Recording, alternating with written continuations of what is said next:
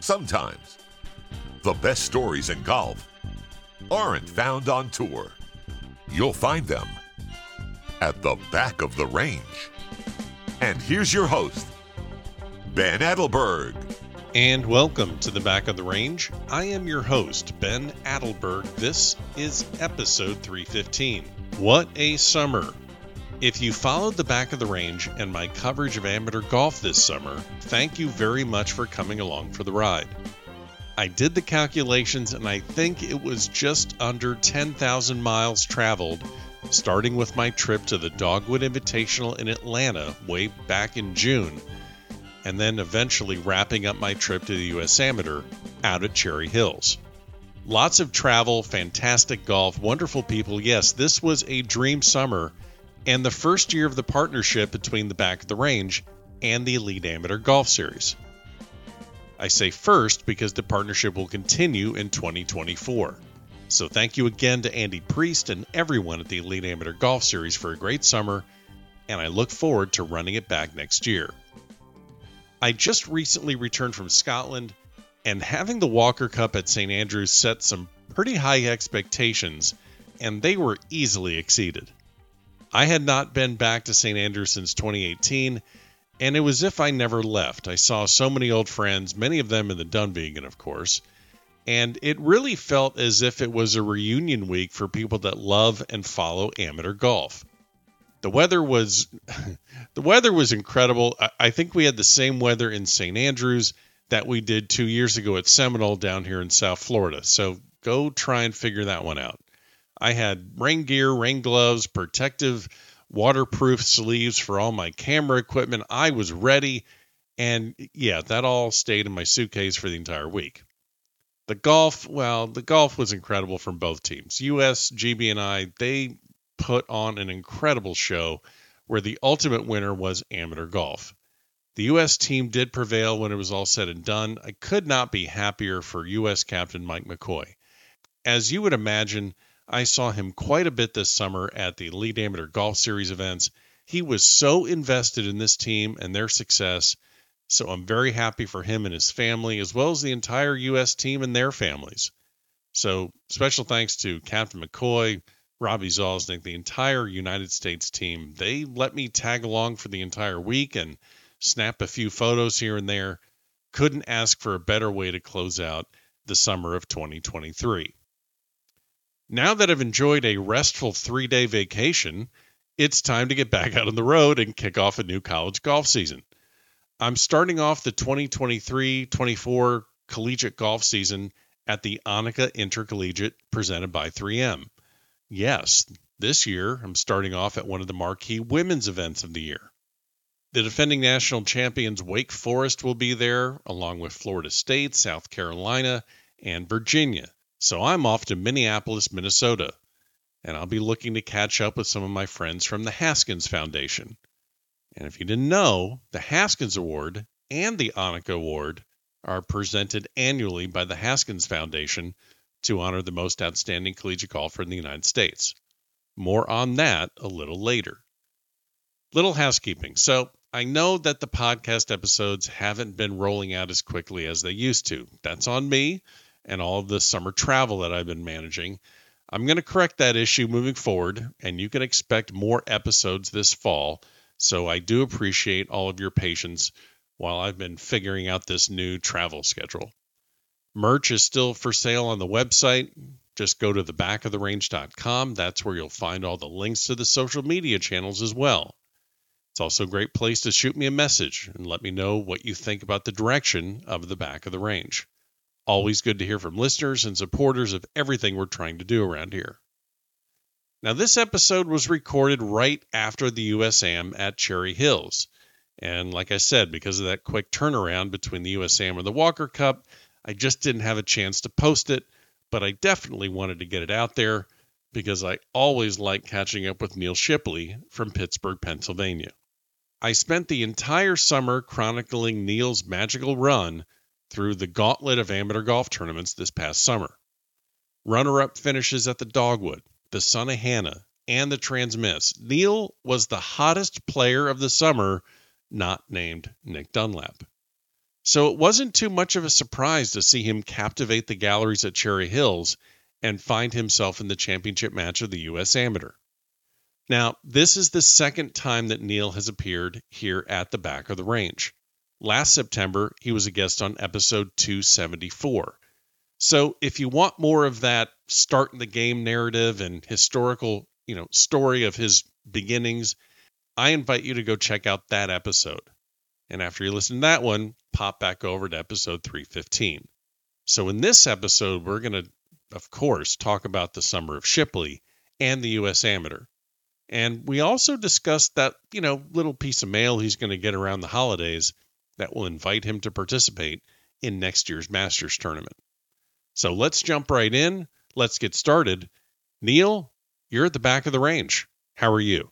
I'm good, Ben. Thanks for having me again. You uh, you are welcome. Um, yeah, you are the rock star of amateur golf right now. Um, how the last two days How have the last two days been since returning home from Cherry Hills? You're uh, you're back in Columbus, I assume. So I flew out Sunday night um, back to Columbus, and I drove back into Pittsburgh uh, Monday morning just to try and uh, get away from golf for a little bit and uh, relax and kick my feet up. You know, I've been been taking a bunch of interviews and things like that, but just uh, just trying to soak in what was the week and process it, and uh, just be mentally fresh for the uh, fall season to start. Yeah, you got a tournament coming up pretty soon. Uh, Buckeyes kick things off in Arizona uh, at the uh, Maui Jim. So I guess you got about what, like two weeks, three weeks before you got to get right back to it. Yeah, yeah, it's a quick turnaround, especially after such a long week. I think played somewhere in the neighborhood of 190 holes, uh, including practice rounds throughout the week. So it's uh, just uh, you know, just trying to recover and uh, be as fresh as possible and to help the team win. You know, that's uh, it, after a long summer. It's uh, it's crazy that we're already uh, in college golf and into the college golf season and qualifying and all that. But uh, we're uh, I'm excited for it and excited for my last year as, in, as a college student and a Buckeye. So we'll talk a lot about the USAM, obviously, but uh, you know you mentioned 190 holes. Can you maybe you don't even you don't need to pick out a specific day. We can talk about a you know stroke play around whatever, but like what was your the beginning of your day, you know, the ending of your day?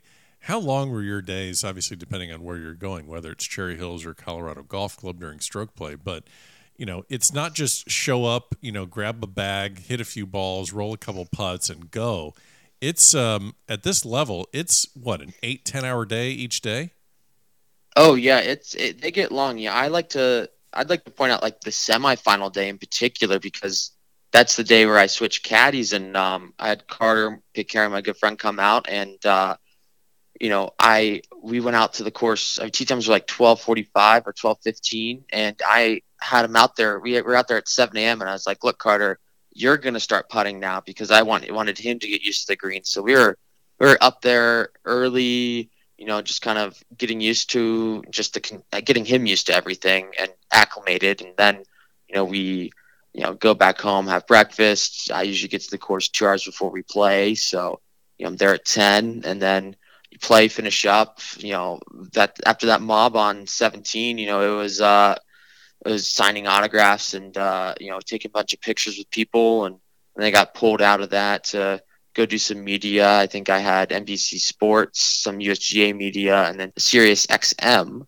And after all that, I mean, we teed off at 12, and I think it was almost like 6:30 by the time I had like settled down from all that and got time to actually, you know, think um, and you know, get you know, process what had happened. What does a finely tuned athlete like yourself do uh, to physically recover after a typical round of golf? Forget about the semis at the USAM because that all that normal routine stuff, I'm guessing, is thrown right out the window. So, what does? Uh, by the way, did you notice how I threw in finely tuned athlete? I didn't get any sort of a laugh or anything. Like, nothing. you expected that. All right. So what? I what, mean, you, you, know. I mean, I think two, two, 240 and you know six foot one with a little bit of a belly. That that that that's peak athleticism there, Ben. I, I don't know what you're talking about. I I think it's 100 percent right. I mean, you're you're a hoss. So what do you? I mean, a regular stroke play around at a U.S. Amateur. What is the cool down? that you try and do, you know, assuming you don't have to talk to media or uh, or sign autographs? Um, yeah, for for those days, it's definitely a little different. You might work on whatever you worked on, uh, or you're going to work on whatever was maybe not as great throughout your day. Um, but especially with stroke play, it's if you if you're finishing up your first stroke play round, then you're thinking about the golf course tomorrow. So you know, I think I played I played Cherry Hills uh, afternoon the first day, and right after I finished up, we drove over to Colorado Golf Club, and the green uh, the greens are significantly different. You know, Colorado Golf Club is mostly bent grass. Meanwhile, uh, Cherry Hills is mostly Poa annua. So, you know, we spend a lot of time there in the evening putting, just kind of getting used to the grass and the way the ball breaks out there. Um, just so, you know, we're ready and tuned up to go for the morning. So, um, I obviously, uh, people that follow the back of the range know that I have spent uh, quite a bit of time following, uh, you know, college golf throughout the season. Um, spent some time with the Buckeyes in the spring, and you know, if I'm looking at your record in the spring, uh, you know, top 20 at uh, at the Johnny O at Sea Island, uh, 34th at Colleton River. Um, you know, not uh, you know, really nothing really stands out. Truthfully, um, you know, a little top 10 uh, at, at, your home tournament, the Kepler, and then we kind of get to the NCAA's where that third round really kind of you, you basically put the Buckeyes on your back to get them into the final day of stroke play to try and get into that uh, into that match play portion. Didn't happen, but you know, if I'm looking at something that would pinpoint the start of this incredible summer that you had, is that it, or is there something else that uh, you can kind of look to and pinpoint as this is when things turned for you? Uh, yeah, I definitely think that that tournament, um, you know, I think regionals and that kind of both kind of propelled me into the summer with a lot of momentum. Um, I think I was, I was playing really well at regionals. I think I might have finished around 13th out there, and I go into nationals playing some pretty good golf. And uh, I mean, at the first three rounds, I was uh, after the third round, I was in second place against yeah. you know the best college golfers in the country, and that was huge for my confidence. And then also, you know, those last four holes, you know, making three birdies in my last four holes to help get the Bucks, you know, into a playoff against Texas Tech, and then you know, I drained like a 45 footer in, in that playoff to get us through by one. And so really kind of, I think that, you know, just really threw me into the summer with a lot of good vibes and a lot of momentum. And we just uh, took it and ran with it. Did you um did you now you played a lot of tournaments in the summer, um, a lot of great success. Uh, you know, we'll talk about a few of these runner ups that you had. Uh, you know, you finished fourth in the Elite Amateur Golf Series uh, standings, which you know gets you, uh, you know, gets you a lot of different opportunities. We'll get to that in a minute. But did you always kind of know that you were going to play a real busy summer? What were your kind of thoughts about how to approach uh, amateur golf in the summer? Because again, it's really it's different than college. You have to kind of, you know, do you just not even bother giving yourself rest? You just jump into it full force. How did you approach, um, you know, a, a summer? Yeah, well, for, for me, it was probably something unique about it was I was still taking summer classes in uh, June and uh, into early July. So I had to schedule some things around finals week, and uh, then I also had to schedule things around U.S. amateur qualifying because I, my ranking wasn't good enough to get straight in. So I I wasn't able to play the north south or the northeast because of finals and then U.S. amateur qualifying. So you know I once I knew that, I was like, well, I'll start off the summer hot with you know Dogwood and Sunnehanna back to back. You know, I was lucky enough, I think, as the as a state amateur champion in Pennsylvania, they typically give you an invite. And then uh, I think some of my play last year, making the cut at the Western, the first cut of 44, that really helped solidify my spot in that field. Um, then after that, you know, I was uh, I had to kind of struggle to get into some of these fields. I got into Trans-Miss pretty quickly, but to get into the uh, Pacific Coast and the Southern, you know, I had to uh, I you know I, I I was an alternate pretty much for most of it. I didn't really get in late until um, you know some of my later play in the summer, and uh, as soon as I got into those ones, it was like, well, if I go play all of these, I got a chance to chase down the Elite Am Cup, and um, I think that led to a crazy July where I played four tournaments in a row, something that I don't plan on doing again because it was it was really exhausting. By the time I got to the Western Amateur at the end of the summer, I had kind of ran out on ga- ran out of gas and uh, was pretty much done with traveling and being on the road and plane rides. And I had to sleep in an airport or two. And it was, uh, you know, it, it, it's great though because doing that, and I think something that's awesome um, about the Elite Amateur Series is it's really preparing us as us meaning amateurs yeah. to go on to the next level and be a touring professional because those are the type of things you have to deal with when you're on the Canadian Tour or Korn Ferry. Like you're gonna have issues with planes, you're gonna have cancellations, you gotta rent cars, you gotta plan your travel and you know, you might miss a flight here and there, so you might have to sleep at an airport and then go play Monday qualify the next day or something like that. Um, just, uh, just you know, I think it's uh, that really prepared me. It's gonna pay dividends later. Um, for sure. Yeah, it's one of those things that I know you guys, and when I say you guys, you know, you know, top level elite amateurs. I know you guys want to be professionals. You want to play on tour and you know get on those private jets and play those exotic locations and and you know cash those big checks. But man. I think you hit it right on the head. The, the Elite Amateur Series is something that kind of shows everyone, like, look, you, there is a pathway to get there, and we all see who's there right now but to get there, you're gonna, you know, you're gonna be trying to chase down connecting flights. You're gonna be having, you know, not the healthiest of meals all the time. You're gonna be sleeping in some beds that are not the most comfortable, and it comes down to how bad do you want it. So yeah, it sounds to me like you basically threw your threw yourself into maybe a little bit of an uncomfortable situation to see how you deal with it now, as opposed to maybe that first year as a professional.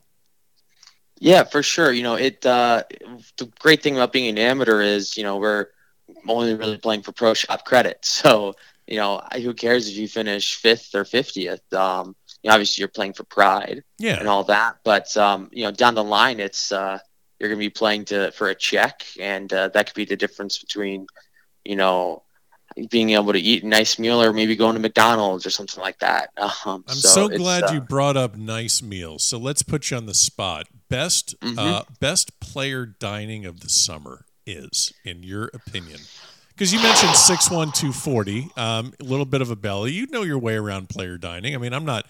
I'm not speaking out of school here. I'm, i mean, you threw it out there first. So, and and ju- judging by uh, um, how how I look right now, uh, since I've been around that player dining as well. Um, I'll give you mine if you give me yours. So we'll do it that way. Best player dining of the summer is. I I would have to give. And actually, you can't count the USAM. You, yeah, leave the USAM oh. out of it. Sorry.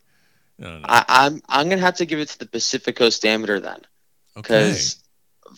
they. I know you weren't there, but they had a really good selection of some like there's just different foods. Like you know, instead of just getting the grilled chicken, they had. Sure.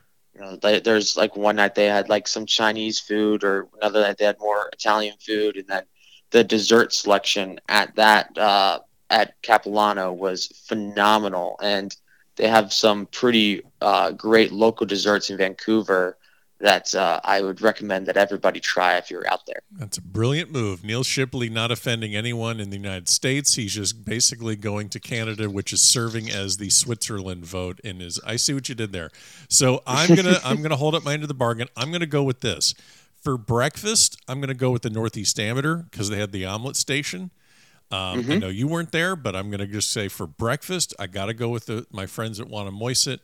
And um, for for lunch and dinner, uh, it's really hard to get away from the Western Amateur. It's really hard for what they do there. So, um, so yeah, I got to go. I got to go Western Am uh, for for lunch and, and, and dinner.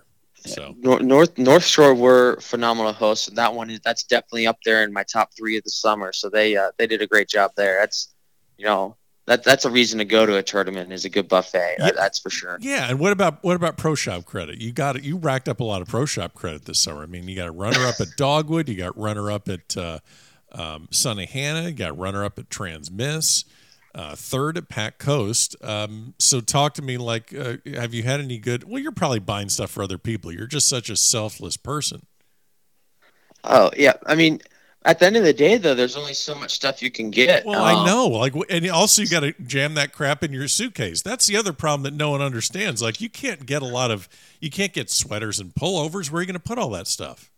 Exactly, exactly. You know, I think some of the best investments I made with my pro shop credit. You know, I was, I did get some stuff to give away, but um, it just so happened at Brook Hollow, they're giving us like a great discount, like the members discount off the thing. So I mean, I got I pulled up like a few shirts and a few hats and got some for my buddy who's caddying for me, and then they're like, "Oh, Mr. Shipley, you still have four hundred dollars left to spend," and I was like, "Oh my goodness, how I'm gonna do this?" And they happen to have a lot of Therabody products. They, oh. I got myself one of these uh, like back massage heating things. I yeah. got uh, a vibrating peanut to, to, help roll out in the back, and uh, some legs, and a few other uh, good investments in the body, um, which are uh, I've been traveling with a lot now, and it's it's just nice to have. And you can use Pro Shop credit for some things like that that uh, you wouldn't uh, necessarily be able to get otherwise. Um, so it, it's uh, there's a lot of ways you can go with it, but that's my route that I like to go with. That's smart. Yeah. At at at some point, I mean, yeah,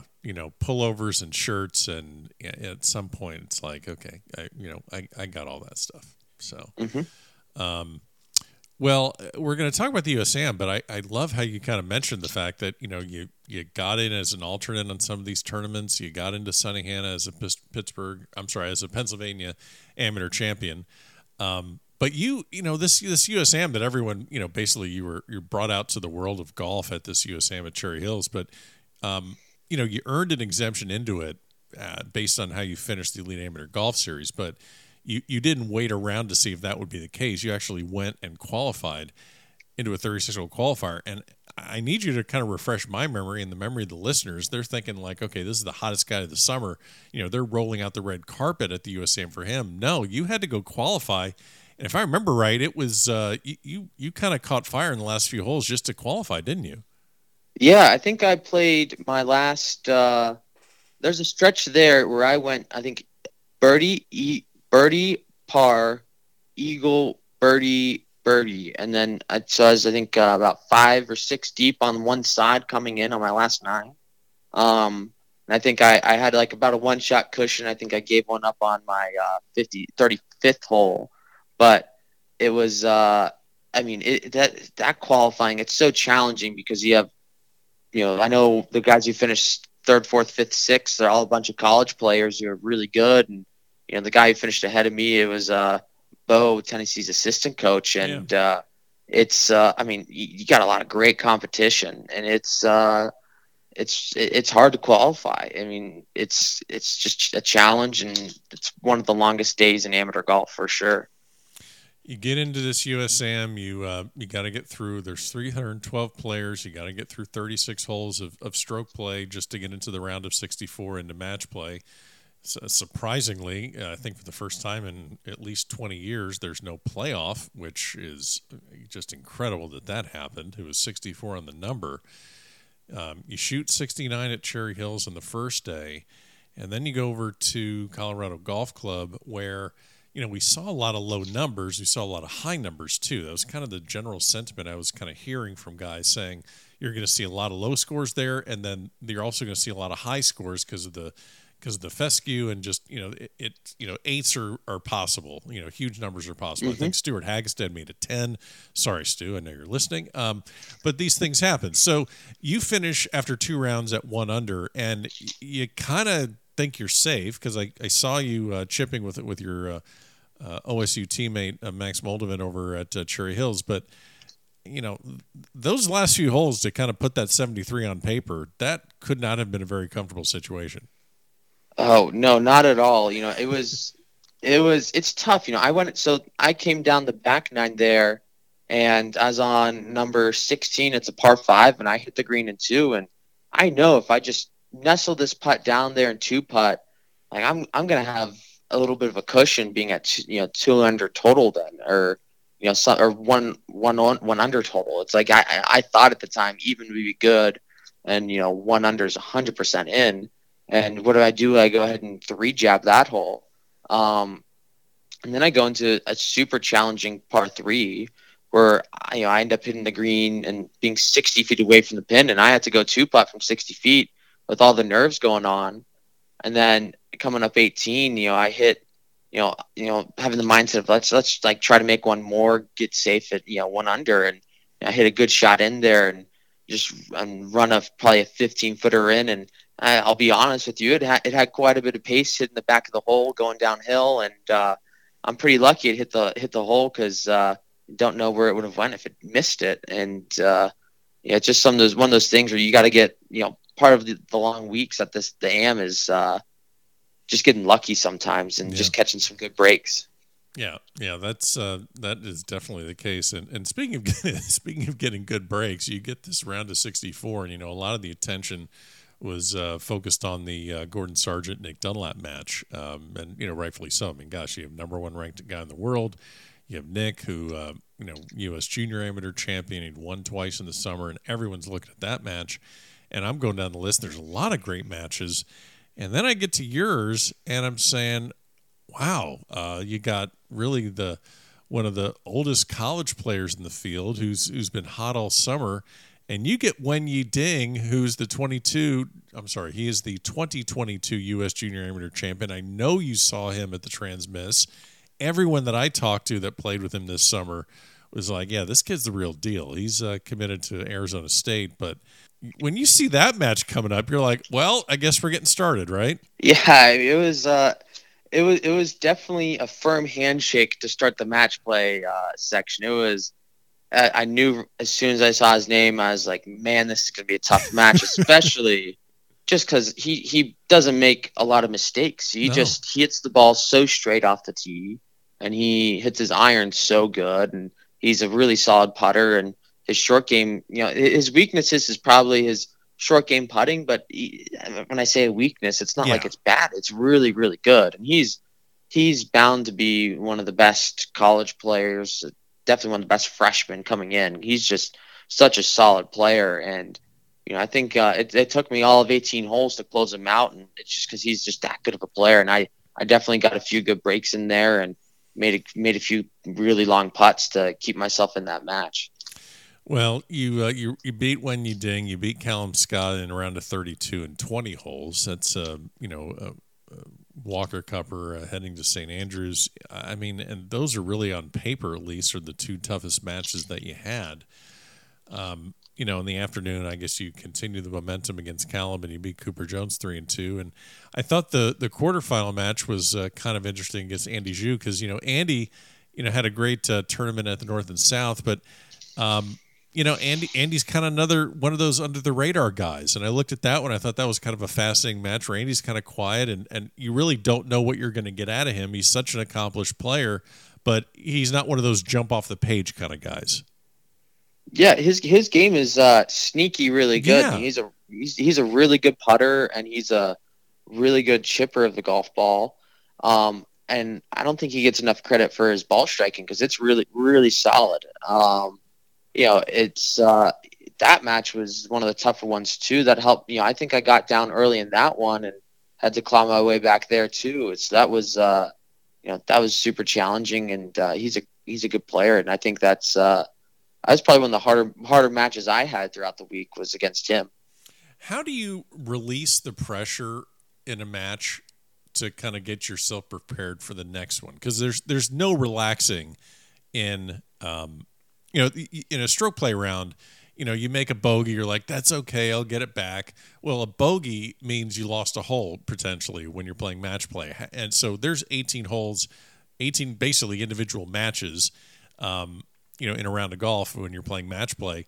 H- how do you kind of release that pressure when you're done so that you just don't you know you, you got to kind of keep the the well filled as much as possible so how do you release that pressure before your next match You know, for me, it's just going back and you know I would uh, call some of my friends from home. You know, just talk to guys and just be normal. Um, so you didn't turn You your know- phone off some guys do that they just kind of you know shut down and and don't be bothered you didn't do that No, I mean I I like to you know obviously you know later in the week my phone was blowing up, but I wasn't responding to tons of texts and things like that. Maybe like okay. I'd, I'd call some close I'd just call close friends and just see how they're doing and they'd want to check up on me and just talk about it. Like I, one of my good friends uh, from James Madison, she just moved into her new apartment the other day and I just gave her a call and just wanted to see how that was going along and how she was doing, just to get my mind off golf. And you know, if you just kind of sit there and marinate in golf for twenty four seven, it's especially during a long tournament week, it you can uh, get mentally exhausted pretty quickly. yeah of course so you beat andy two and one and um, now you're Mhm. going into basically in my opinion, is the the hardest match in amateur golf. It's the semifinal match of the U.S. Amateur, where if you win, I think everyone knows what's waiting for you. If you lose, it's hey, great, great tournament. You know, you get that handshake and better luck next year, and and that's really it. And you're going into this match knowing what's on the line, and you'd had you've had Jimmy Beck on your bag the entire week. He's the uh, newly instated assistant coach at Ohio State. You guys are rocking, you're rolling, and this is definitely not the time to uh, to switch things up. Not that uh, you you switched him up because of anything he did, but um, you had to switch things up and find a replacement caddy because Jimmy had to go back home to attend his own baby shower, which is his first child. So everyone needs to just, man, I saw some of the comments up there. How's the caddy leaving? This is ridiculous. Everyone needs to back up a little bit. It's his first kid, so everyone comes kind of a break. But um, great story. Talk about talk about the replacement caddy. Talk about Carter Pitcairn.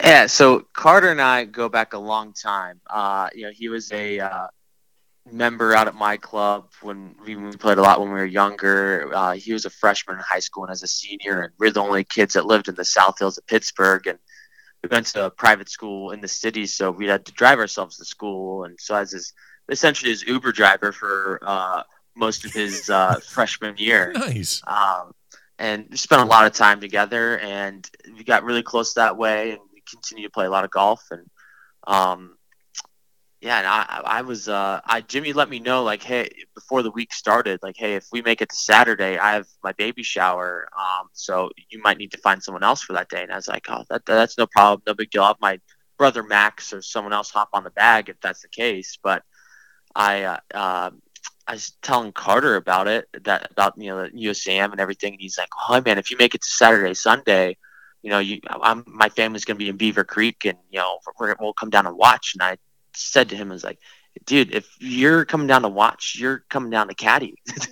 uh, you're uh, like you're on the bag if uh, if we make it that far. And he's and he was um, pretty pumped about the prospects of that. And then as soon as I finished up my quarterfinal match, I FaceTime him and told him to get his ass down to Denver. Yeah. And um, it was a, it was it was really fun. You know, he caddied for Austin Greaser in the him at Oakmont, and so he had done it before too, which I think was a huge advantage for us because he knew what it was about. He, I knew he was going to be cool under pressure. He doesn't really show his emotions, and I knew that he was uh, just going to be a friendly face there for me throughout the whole day and through that walk. Yeah, I, I also, I mean, I, I don't even know why I didn't think about that, but that's brilliant that you brought him out that morning and you just had him putt. I mean, he plays at Wisconsin. He's a stick. He can play golf. And I never, uh, uh, that's brilliant to say, look, before you start telling me what you think, you need to go putt these. And that makes a lot of sense. I don't know why I didn't even think about that. Yeah, it was, um, it was something that for me, like I know when I'm playing golf and getting used to greens, just getting on the practice green and, you know, different grasses break differently and week to week, you know, we kind of get used to that and adjusting. But when you're coming onto somewhere fresh, you know, it, I knew it was going to be important for him, but I knew I was really comfortable at Cherry Hills on those greens with the uh, Poa annua. Um, they're pretty similar to what we have back here in Pittsburgh, and uh, I I had a lot of trust in him that he was going to adjust quickly and be able to help me out a bunch. And um, and we, we read a lot of really good putts that day. The world of amateur golf knows exactly who you are. If they've been following things this summer, you know whether it's Elite Am Golf Series or you know NCAA's or just you know uh, your your colleagues, your peers people that follow the game closely, like myself, uh, knew exactly what you uh, what you're up to this summer. Um, no one, I don't think, uh, you know, within those circles was incredibly surprised to see the run that you were on at Cherry Hills. Uh, but the general golfing public got introduced to Neal Shipley um, on Saturday at the semi, in the semifinals. So you are there, mm-hmm. you're playing J.M. Butler, and the TV coverage starts going. The crowd was incredible that day. First of all, let's talk about these crowds during the semifinals. When did you start realizing that the majority of them were rooting for you? And you know, how did you use their energy to your advantage? I mean, had you ever played in front of a crowd like that?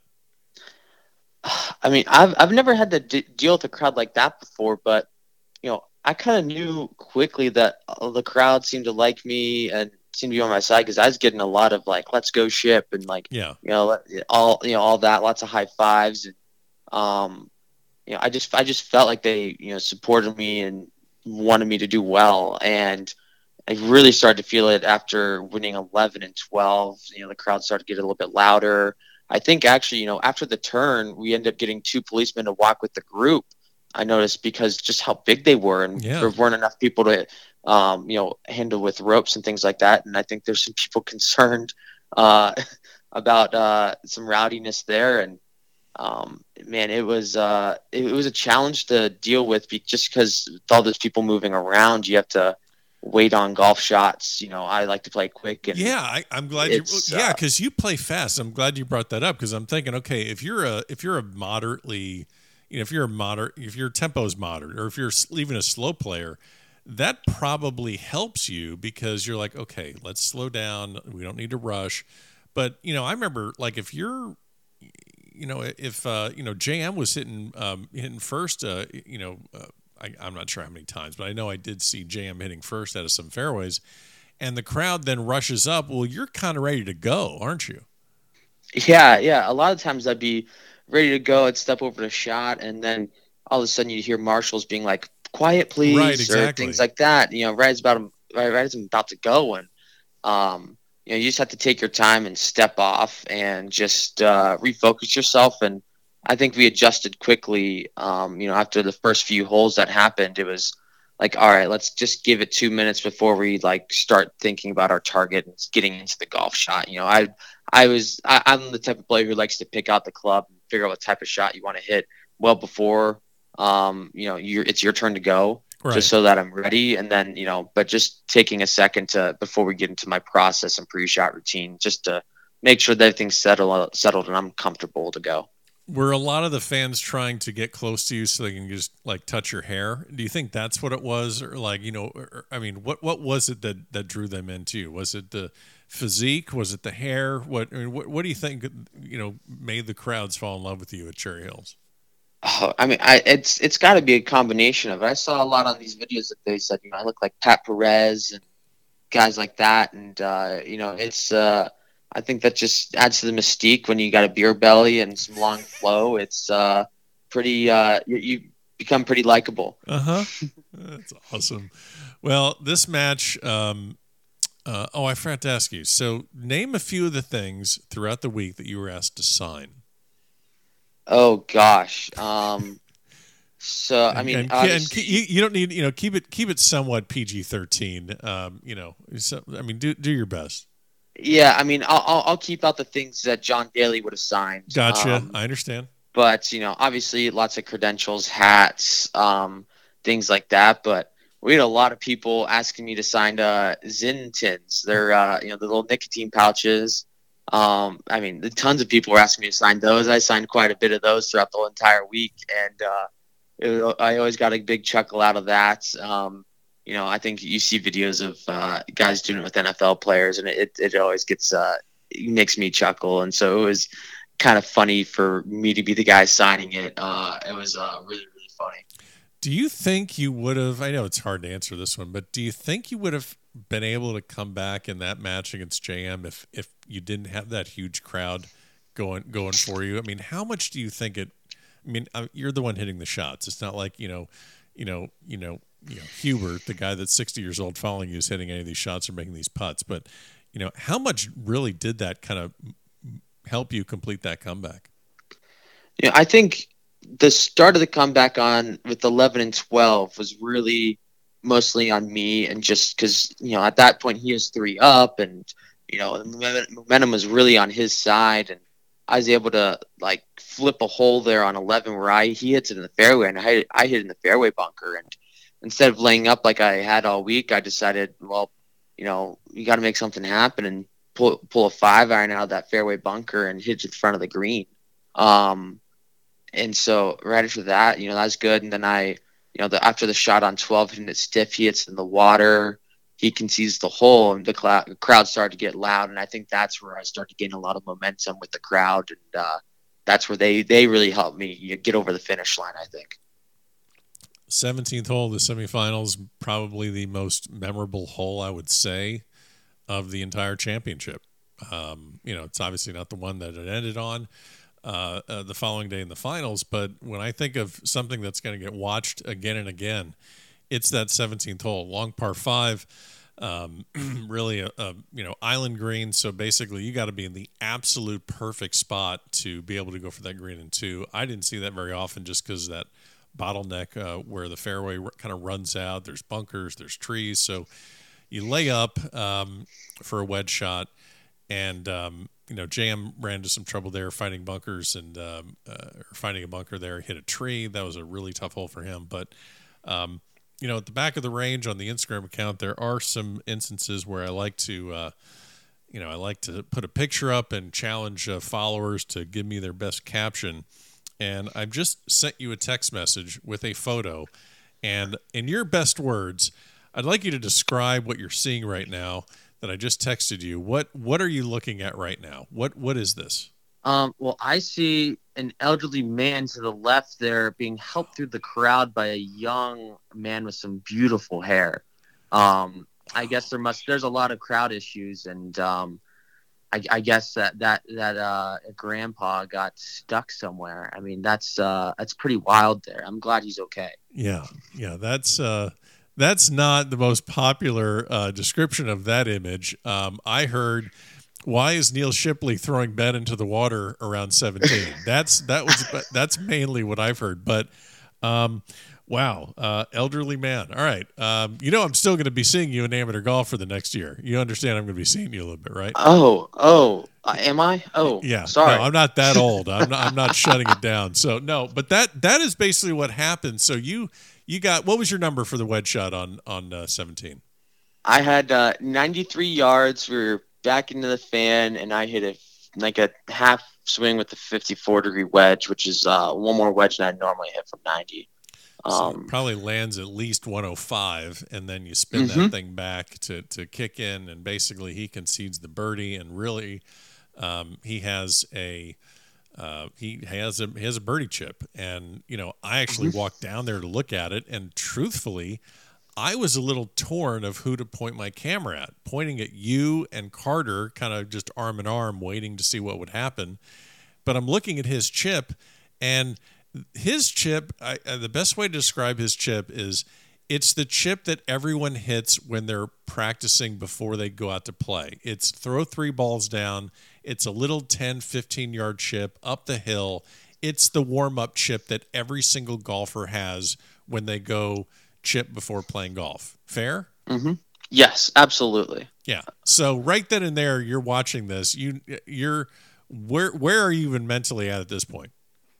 so you know after I get to get the context of it too. You know, I hit that shot, spin it back to a foot, and the crowd swarms the fairway. I oh, can't yeah, see the yeah, ball stop. Yeah, I forgot that part. Yeah, walk. Yeah, hundred yards for you to get to right there to get under the green. That had to be. That's the most incredible thing I've ever seen in amateur golf. Yeah, I mean, I got I got swarmed. It was almost like Tiger at East Lake five years ago, where like he like it was just a ridiculous crowd and I was all pumped up, and you know the crowd kind of. I hit the shot, the ball landed, and then the crowd swarmed in in front of the lake, and I could I was like jumping up to try and see where the ball finished because I was I was worried about it spinning into the water uh, you know, sure. off the front um, with, with, the way I hit it, and um, I mean I got saw it as, I saw it as close, and you know then I just started kind of going crazy and high fiving people on the way up, and it was just, it was just a mob scene. And I get up there, I wait. JM gives me the ball, or gives concedes the putt, and I'm sitting there with Carter, and I'm like, man, that was awesome. This is ridiculous. But with Carter, and you know, I said, dang, he, he's gonna make this chip. Like we gotta get focused. And I just kept saying like, he's gonna make it. He's gonna make it. Like you know, we're just gonna hit four iron on that next tee. We're gonna make a par. We're gonna force him to make a birdie to win. You know, just like at least tie that hole. Like let's just get zoned in and I, I had that mindset of like this match is going to continue on and keep going, and um, I'm obviously happy that he missed it because I, that gave me the match. But then also, if he would have made and I would have had to go on the next tee, I mean, trying to resettle would have been very difficult. But I was trying to do my best there.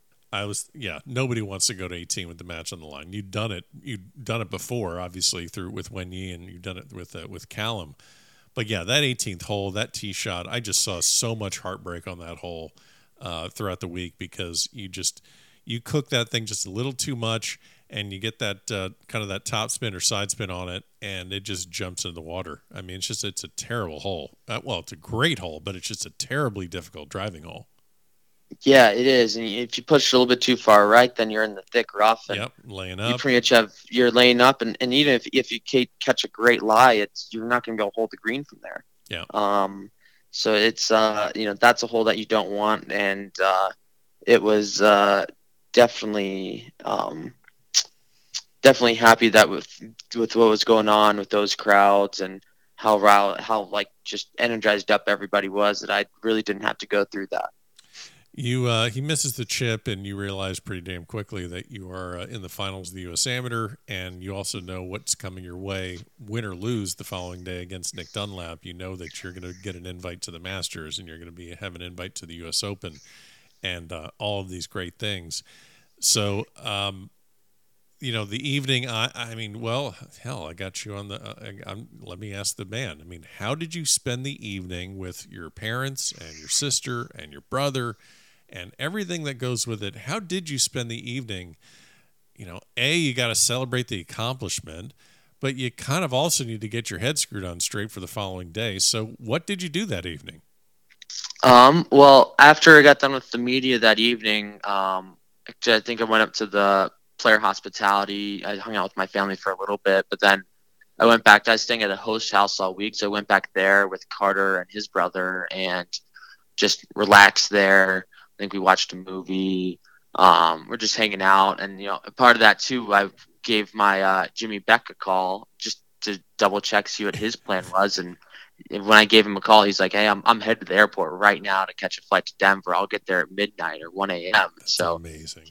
he, he he snuck into the house like Santa Claus. No one even knew he was there, and uh, I it was you know just got a really good night's rest of sleep. You know, and uh, So, you did sleep well.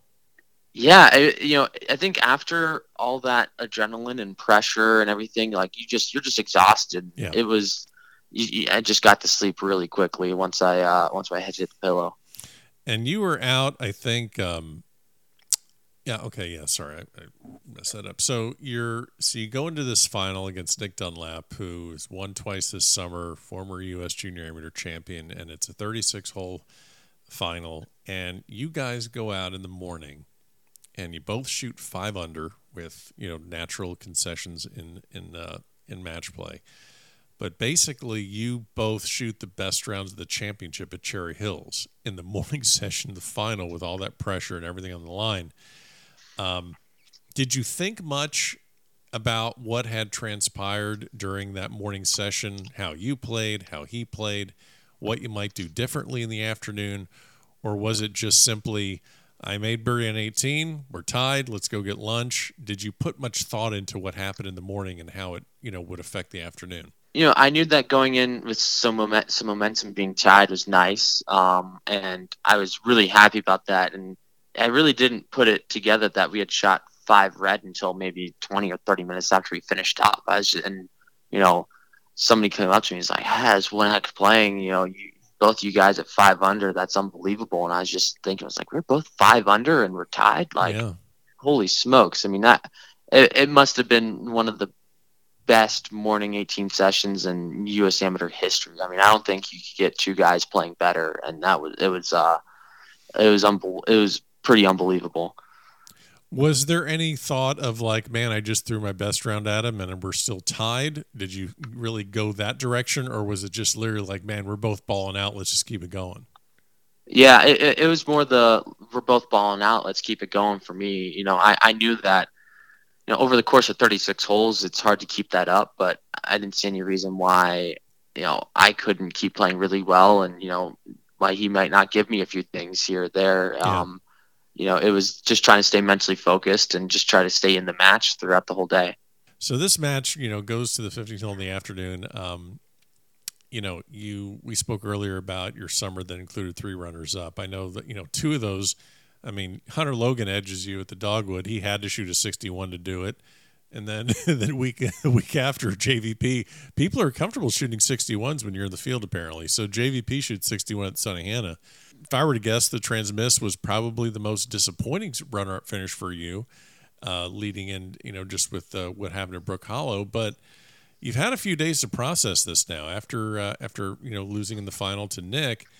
H- how do you feel about about the the final? Very proud of how I played. Um, I feel like if I was playing, you know, 75% of other final matches in the U.S. Amateur, I might have come out with a Havemeyer. Yeah. Um, but I think at the end of the day, I, I made Nick earn it. Um, you know, and I think that I was a really worthy opponent of him, and that I wasn't, you know, he he was the better player that day, but I didn't feel outclassed in uh, any manner, and he got the putter working really hot there on Yeah, that last yeah. 18, and um, you know, hats off to him. He he just played awesome, but you know, I I I knew I wasn't gonna just roll over and let him take it. You know, he had to uh, he, he's gonna have to earn it for me, and uh, I think I did that, and um, you know, was a great competitor throughout the whole day. I would agree, and I guess that also makes it feel better. If you're going to lose, lose in that fashion instead of you know not having your game, not making him earn it. That makes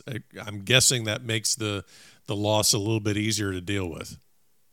Yeah, I mean, absolutely, absolutely. And you know, at the end of the day, it's just so hard to win, and I know that you know, there's there's got to be one around the corner soon, just the way I've been playing, and I'm just trying to stay patient and just uh, trusting the process. And um, you know, uh, these things happen for a reason. You know, God has a plan for me, and uh, I think that uh, it goes a lot further beyond whatever happened uh, this past week at Cherry Hills. You're going to be a very, very popular figure walking the fairways of Augusta National. Um, you're going to be even more popular at college events, and also you're getting a Corn Ferry Tour exemption thanks to your fourth place finish in the Elite Amateur Cup uh, point standings this summer. So there's a yet to be determined destination you'll be going to to play uh, in a Corn Ferry Tour event.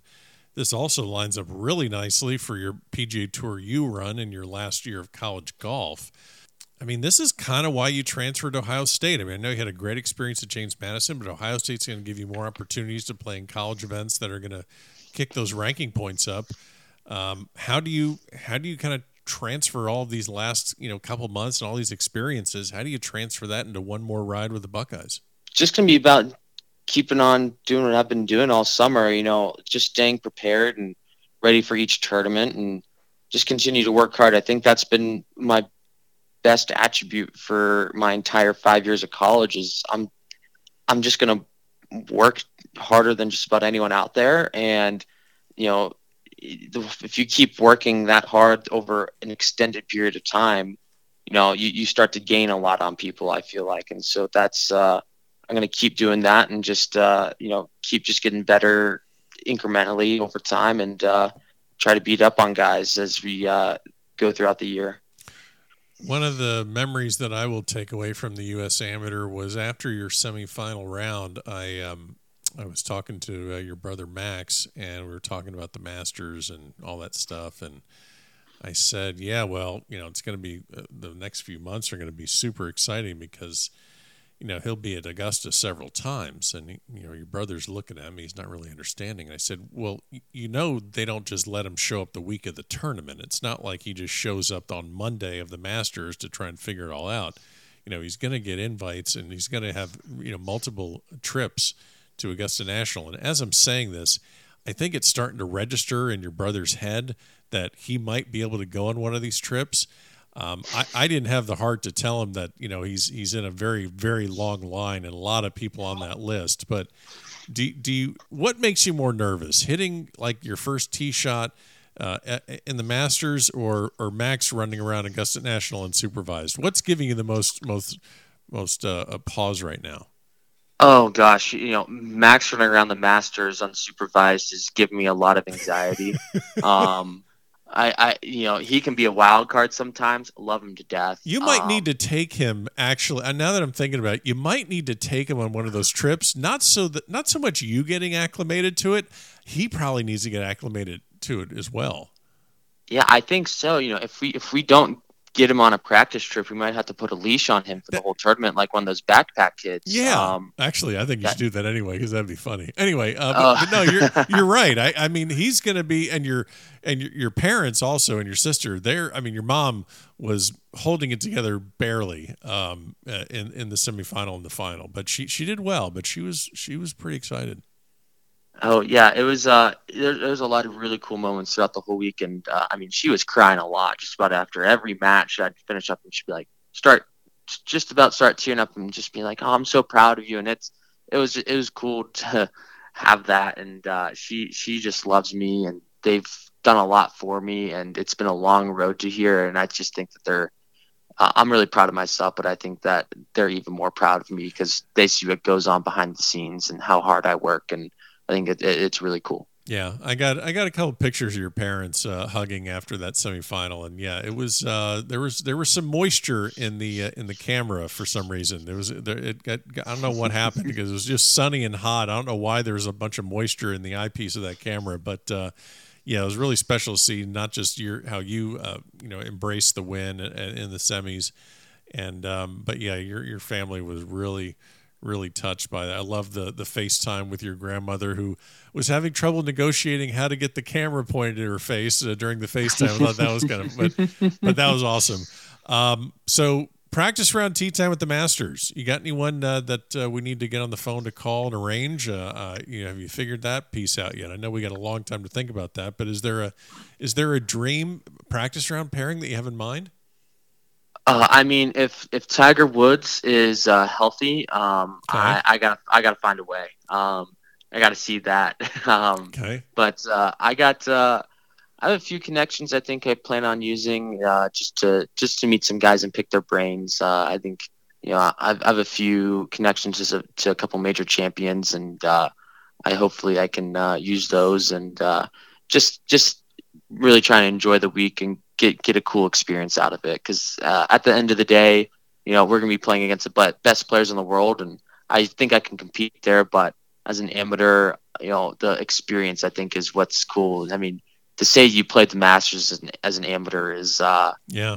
is really special, and I I, I haven't wrapped my hat my hand uh, I haven't wrapped my head around that yet. It's uh that's gonna be a very very special week. I think the player dining question that I asked you earlier, I think you might have a different answer to that after the Masters. I'm just I'm just going out on a limb. I'm pretty sure that uh, um, we- we might have to have like a tally of how many uh, pimento cheese. Have you actually actually have you been to the Masters before?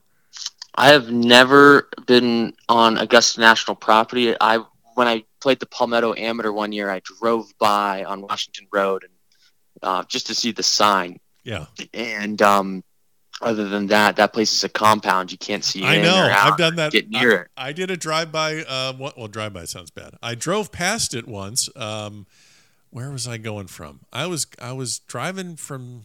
I can't remember. I travel a lot, but I was driving from somewhere to somewhere else, and I was like, "Let me swing through Augusta." And yeah, it it kind of looks like. I guess it looks like imagine Disney being just barricaded shut for repairs. That's kind of what it looks like. Like you know what's under the other side of the wall. There's no way you're getting through. Yeah, it's it, it, it's like Fort Knox, and you know, Yeah. I think uh, it's it'd be interesting to see if I uh, tried to jump the fence right now if they let me in or not. I think I that's don't- something we I- might go try. I wouldn't do no no don't do anything like that, man. Don't don't jump fences. Just you got a ticket. It's coming. Just just hold just hold tight. Don't do anything crazy. Just you're you're good. Um, well, it was a thrill, uh, Neal personally, man. It was a thrill to watch you all summer, uh, not just at the USAM, but at all these tournaments. How you just basically, I mean, it was the summer of Shipley. I know that there are other guys that held some trophies this summer, but you want to talk about consistency and about you know capturing uh, the attention of, uh, of amateur golf and of, uh, of general golf fans this past week at the USAM. It was uh, it was great to watch. One of the highlights of my summer. I will see you uh, once college uh, golf starts up again. And yeah, let's do this again towards April. But I appreciate you stopping by the back of the range. Thanks, Ben. I couldn't couldn't think of a better way to cap off the summer Shipley than coming on the back of the range. So thanks for having me. And there you have it. Special thanks to Neal Shipley for joining me on this episode here at the back of the range. Don't forget, follow along on Facebook, Twitter, and Instagram. I guess it's called X now. I'm going to call it Twitter. I don't care. Facebook, Twitter, and Instagram. Everything you need to know about the back of the range can be found on the website, thebackoftherange.com. We'll see you next time. Thanks so much for all your support, and we'll see you next week here at the back of the range.